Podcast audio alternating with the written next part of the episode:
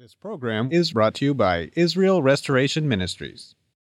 What are you doing Sunday nights?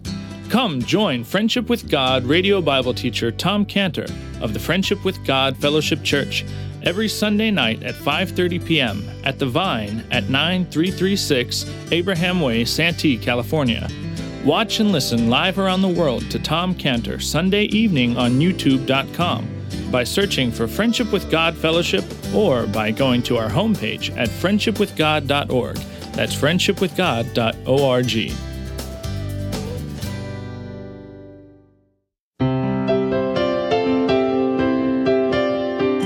Welcome to Friendship with God with our Bible teacher Tom Cantor. Today's message and previous messages can be listened to or downloaded for free at friendship with god dot org. friendship with god dot org.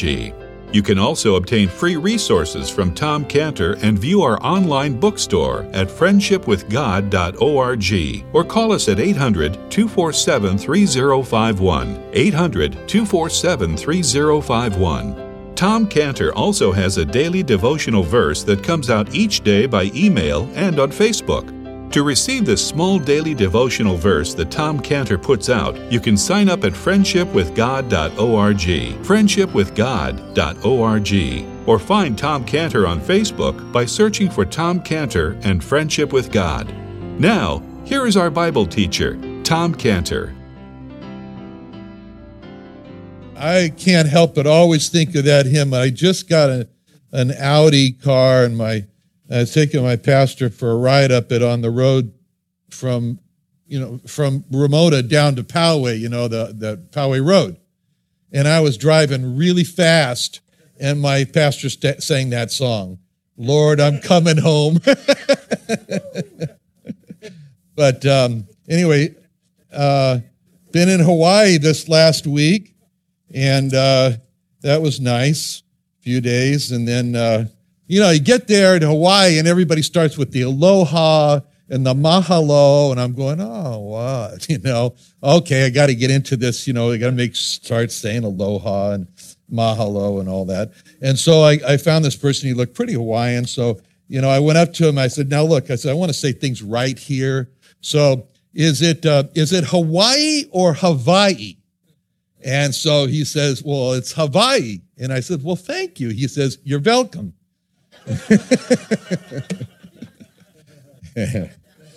All right, anyway, on to more important things now. Let's pray. Father, uh, we look to you. Look on us now, Lord. Look on us in our great need tonight. We need the word, your word, Lord. We need your word to guide us, to encourage us, to, Lord, um, correct us now. We pray in Jesus' name, amen.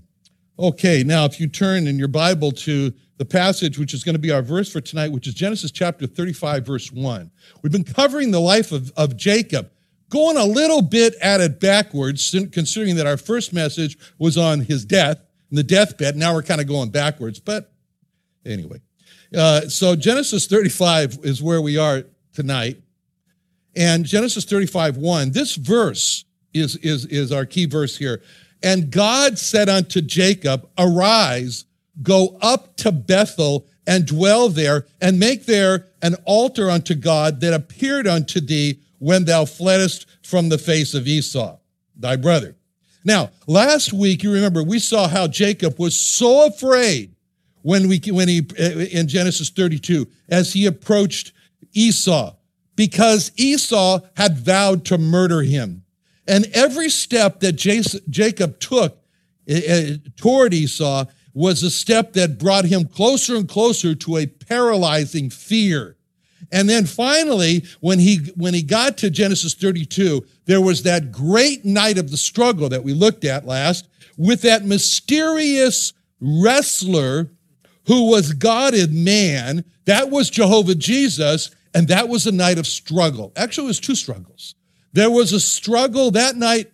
God was struggling with Jacob, trying to break his stubborn pride, his arrogance, his rebellion against God, where Jacob just wanted to have a life of doing what he wanted to do. That was God struggling with Jacob. But there was another struggle going on.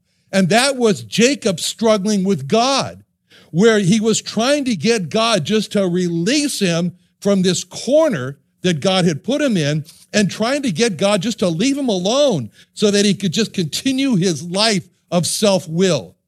And then we saw that beyond this history of this one night of struggle for Jacob, to see just how monumental this Genesis thirty-two is in the Bible, as we saw this great change that happened in the history of Jacob. And we went, as we went deeper into that history, we saw this isn't just a, a history of Jacob, but this is a history of ourselves. This is a history of man in general. We saw in this chapter how man goes away from God and how God brings man back to God. And seeing this, we understood why the Bible, therefore, is so full of references to Jacob, because Jacob represents man. And we saw in this chapter, when we looked at Jacob representing man, that Jacob was crooked, and Jacob was broken by God, and Jacob was straightened by God, and Jacob was then crowned by God.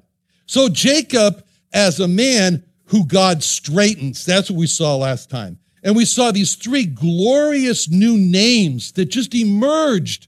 Actually, we only talked about one of them, but there were two other names that emerge out of chapter thirty, thirty-two, Genesis thirty-two. You know, well, you remember the first new name that emerged out of there? What was it?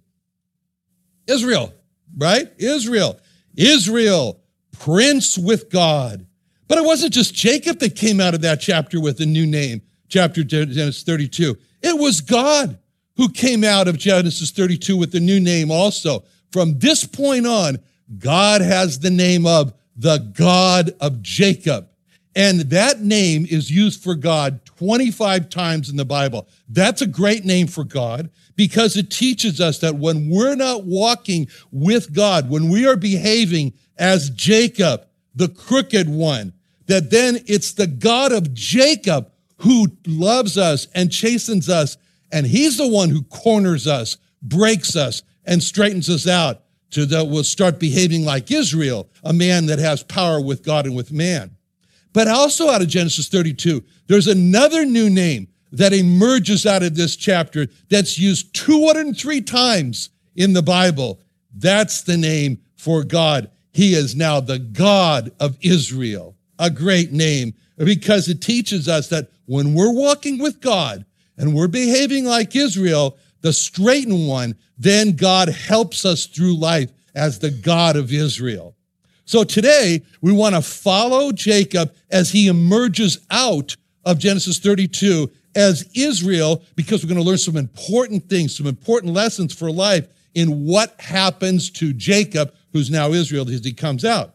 So Jacob now, he's got a new brokenness. Everything's new in, in, in chapter thirty-two. He's got a new brokenness his, of his stubborn will. He's got a new limp. He got his thighs been put out of joint. He's got a new power with God. He's got a new power with men. He's got a new position with God as a prince, and he's got a new name, Israel. So in short, Jacob, as he comes out of Genesis thirty-two, is a new man. He's a new man. And the first person that this new Jacob meets is the person he most fears, Esau, his brother Esau. This is Genesis thirty-three one. Genesis thirty-three one. And Jacob lifted up his eyes and looked, and behold, Esau came. And to Jacob's surprise, the new Jacob finds a new love and affection in Esau. And that's in verse four. And Esau ran to meet him and embraced him and fell on his neck and kissed him, and they wept. With that kiss, that kiss from Esau, and the, that warm embrace, and then the feeling of on Jacob's neck of Esau's warm tears running down his neck, Jacob has learned Proverbs sixteen seven. Proverbs sixteen seven. When a man's ways please the Lord, he maketh even his enemies to be at peace with him. Not only at peace with them, but to kiss them and to cry and to embrace. So Jacob knows that it's God that has changed Esau from being angry with Jacob to being so happy to see Jacob. And Jacob sees that Esau is just like God, who was angry with him and then has become happy with him. And that change that Jacob sees in Esau's face, when Esau, when Jacob looks into Esau's face, he says, he says to, he says, it's like, it's like I'm looking in the face of God, because I see the same change in God's face, in your face. Last night, well, I was wrestling with God, and then he, then, then he was happy with me. And he tells Esau that. You see that in Genesis thirty-three ten, Genesis thirty-three ten, verse ten. Jacob said, and Jacob said, and then he said, I have seen thy face as though I had seen the face of God, and thou wast pleased with me. I'm not sure that J- that Esau knew what he was talking about when he said that, but Jacob knew. Now, when Jacob came to that night in Genesis thirty-two, he was on his way to go where God told him to go. You find that, we find that in Genesis thirty-one three. Genesis thirty-one three, where it says, the Lord said unto Jacob, return unto thy fathers, into the land of thy fathers, and to thy kindred, and I will be with thee. So way back at Uncle Laban's house, God told Jacob, go home to your people, return to Isaac, return to Esau. And that's where Jacob was going when he met Esau. And there was one important detail that we saw a few weeks ago that Jacob had neglected when Jacob said, over thirty years ago, at that place where he laid down on, and used the stones for a pillow, and there was a ladder, in Genesis twenty-eight eighteen, Genesis twenty-eight eighteen, Jacob said something there. In Genesis twenty eighteen, he said, Jacob rose up early in the morning, took the stone that he had put for his pillows and set it up for a pillar and poured oil upon the top of it. And he called the name of that place Bethel, which means house of God. But it was called Luz the first. Jacob vowed a vow saying, if God will be with me and will keep me in this way that I'll go and will give me bread to eat and raiment to put on so that I come again to my father's house in peace, then shall the Lord be my God. And this stone, he said, this stone, which I have set up for a pillar, shall be God's house. And of all that thou shalt give me, I will surely give the tenth unto thee. So Jacob had taken the stones that he had used for a pillow, and he set those stones into a pillar, and he made this vow that if God was going to keep his end of the bargain, which was going to protect him, provide for him, give him peace, bring him back in peace, that he would make those stones the house of God. And those stones have been sitting there for over thirty years, Just as, just as Jacob put them up, and those stones are waiting to become the house of God. So when God called Jacob to go to Bethel, God was reminding Jacob, you remember those stones you set up that are going to be the house of God? I'm waiting. And so Esau, when he met, when they met together, when Jacob and Esau met, Esau had offered to leave some men behind with Jacob to help him come home, to help him get back home. But Jacob refused those men. And on the way, Jacob came to a place called Sukkot. Sukkot means booths, like shades from the sun. Sukkot. And Jacob did something very strange in Sukkot. In verse seventeen, Genesis thirty-three, verse seventeen. Genesis thirty-three, seventeen. Jacob journeyed to Sukkot and built him an house and made booths, that's Sukkot, booths, for his cattle. Therefore, the name of the place is called Sukkot. So it looks like Jacob's cattle needed some shelter from the sun. That's understandable. So Jacob makes these shades called Sukkot for the cattle. But then it's really strange in verse seventeen when it says, Jacob built him an house in Sukkot. He built a house in Sukkot. That place, that place is called Sukkot because it was some kind of deserted place, and Jacob hadn't reached home yet. And we can understand why he wants to make some, some shades for his cattle to rest. Why did he build a house? Why did he build a house? Probably it was some beautiful place, I don't know, grazing for his cattle. Jacob looks around and says, oh, not bad, not bad. And so he, he builds, he settles down and he builds a house. That was not where God had told him to go. God told him, you go back to your people, you go back to Isaac, you go back to Esau. But Jacob has made a bad decision here, because this is the start of Jacob's disobedience. And God had told Jacob that he was to be no longer Jacob. That's finished.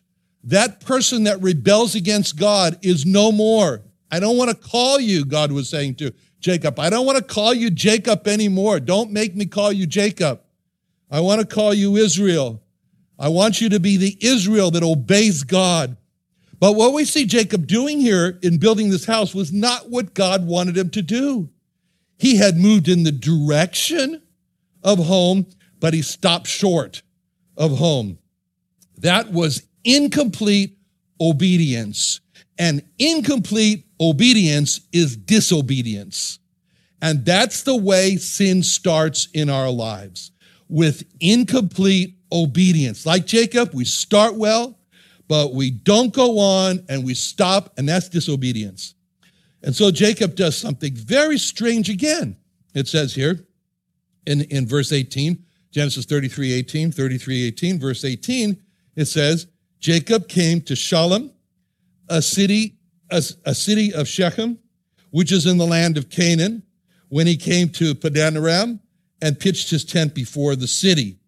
And he bought a parcel of a field where he had spread his tent at the hand of the children of Hamor, Shechem's father, for a hundred pieces of money. And he erected there an altar and called it El Elohe Yisrael. Now, Jacob had just built his house over there in Sukkot, and now he's moving to another place, Shalem, and which is in, which is a city, which is a city in Shechem, and he pitches a tent there. What's he doing? Why is Jacob moving from his house to now to pitching his tent there? Because Jacob is restless. And Jacob has no peace. And Jacob's not able to enjoy the house that he built, that he just built. He's just moved out into the, into the countryside, and now he wants to move to the city, and he buys land there. Why is Jacob so restless? Why does he have no peace? Because he's not obeying God. Jacob is not obeying God. Jacob cannot rest, and he cannot be at peace because Jacob's not at peace with God. And Jacob knows that God has told him to move on from those places. Keep on going. Go back home. But since Jacob is not doing that, Jacob is on the edge, and he's edgy, and he's agitated, and he's restless, and he's not happy with what he had, which are the symptoms of not obeying God. Like, the, like it says in Isaiah fifty-seven twenty, Isaiah fifty-seven twenty says, the wicked are like the troubled sea when it cannot rest, whose waters cast up mire and dirt. So this restlessness, this agitation of spirit that we see in Jacob, that's a picture of what happens to us when we don't obey God. We become jumpy. We become easily starter, startled. We, we no longer content. And, and as the agitation of the soul stirs up inside of us. But Jacob did not want to be known as a heathen who didn't know God. Even though Jacob was not obeying God, Jacob didn't want to be known as an unbeliever. So even though he was not where God wanted him to be, we see Jacob appearing to be a follower of God in the end of verse twenty, verse twenty, where he says, where it says, and he erected there an altar and called it El Elohe Yisrael. So God called Jacob to go back home, keep his vow to God, make those stones the house of God. And Jacob didn't go home, and Jacob settled down in Shechem in a state of disobedience to God. And even though Jacob was not obeying God, and God was and and he and and, and he, he was not listening to God, and he was not in the will of God, he didn't want to appear as though he wasn't obeying God. Oh no. So Jacob sets up an altar, and we can imagine that Jacob maybe even frequented that altar, and he set it set up for God, and we, maybe he's sacrificing on that altar, and he set it up for God, and the people looked at Jacob, and his altar, they would have thought, well, there's a follower of God. Jacob's following God. Look at that. He's got the altar. And from Jacob and his altar, no one would have suspected that Jacob was not obeying God at all. No one would have suspected that Jacob was in disobedience to God because of his altar, and we can imagine his regular attendance and so forth. And if you ask Jacob, he said, Jacob, are you a follower of God? He would say, of course I am. Look at my altar. I go there regularly to my altar. That's a picture of a Christian who's not obeying God, yet he goes to church regularly, he sings the hymns with enthusiasm. He's not doing what God wants him to do. He's a Christian living in Shechem with an altar. And so what did Jacob have in mind with this altar? We can learn what Jacob had in mind by the name he gives to it, El Elohe Yisrael, which means God, El Elohe, the God of Yisrael, Israel. God, the God of Israel. Now, with that name, Jacob is, is really speaking here, because with that name, he's saying, Jacob is saying, I'm trusting God to be the my God, the God of Israel. So God of Jacob, God of Israel. He knew Jacob knew that, that, that he was living in constant danger around people who didn't fear God. Jacob also was afraid because he knew he was out of the will of God. So what Jacob wanted, what did he want with this new altar, this new name, God, the God of Israel? Jacob wanted God to protect him. to protect him. Even though he's outside the will of God, he wanted God to protect him. I mean, if you could choose the best bodyguard, bodyguard for your personal protection, wouldn't you choose God? Right? You choose God. I mean, that's what Jacob wanted. I mean, Jacob wanted God to be his personal bodyguard, his personal El Elohe Yisrael. And that's what a Christian wants who's out of the will of God and he's not following God. He's afraid because he knows he lives in a world that's hostile to God, and he knows that there's a powerful devil that hates him, wants to destroy him, and he's afraid because he knows he's not obeying God, he's not following God. All he wants is just for God to be God, El Elohe, me. You know, God, the God of me. And the Christian who's not obeying God, who's not following God, is not interested In, in, in following God, but he sure wants God to be his personal bodyguard, and that's what Jacob wants here. But that's a dangerous road to go down, a really dangerous road to go down. And this is a dangerous course for Jacob to follow. It's this life of disobedience to God. It's sure to result in a disaster, which is what happened. But Jacob didn't think he was heading for a disaster. Jacob has his altar. He's got his place to live in there. He's got a new location in Shechem. He owns the land. He's put together this fail-safe life of, of a religious disobedience to God. And too many Christians with the church, the, and they go to the Bible studies and their life, in the, but they're living a life that's in the world. They're living just like the lost, and they're thinking that they put it all together. They have a fail-safe life of religious disobedience to God. Now, Jacob, he sure could have saved himself a lot of hurt, a lot of heartaches, if only he would have obeyed God. But Jacob thought, Jacob didn't think that way. Jacob thought, I'm smarter than the average bear. I, I'm not, not me. So what happened? Okay, next chapter, chapter thirty-four, verse one, Genesis thirty-four, one. Dinah, I mean, that's how you pronounce her name. You can say Dinah if you want, but it's Dinah. And Dinah, the daughter of Leah, which she bare unto Jacob, went out to see the daughters of the land.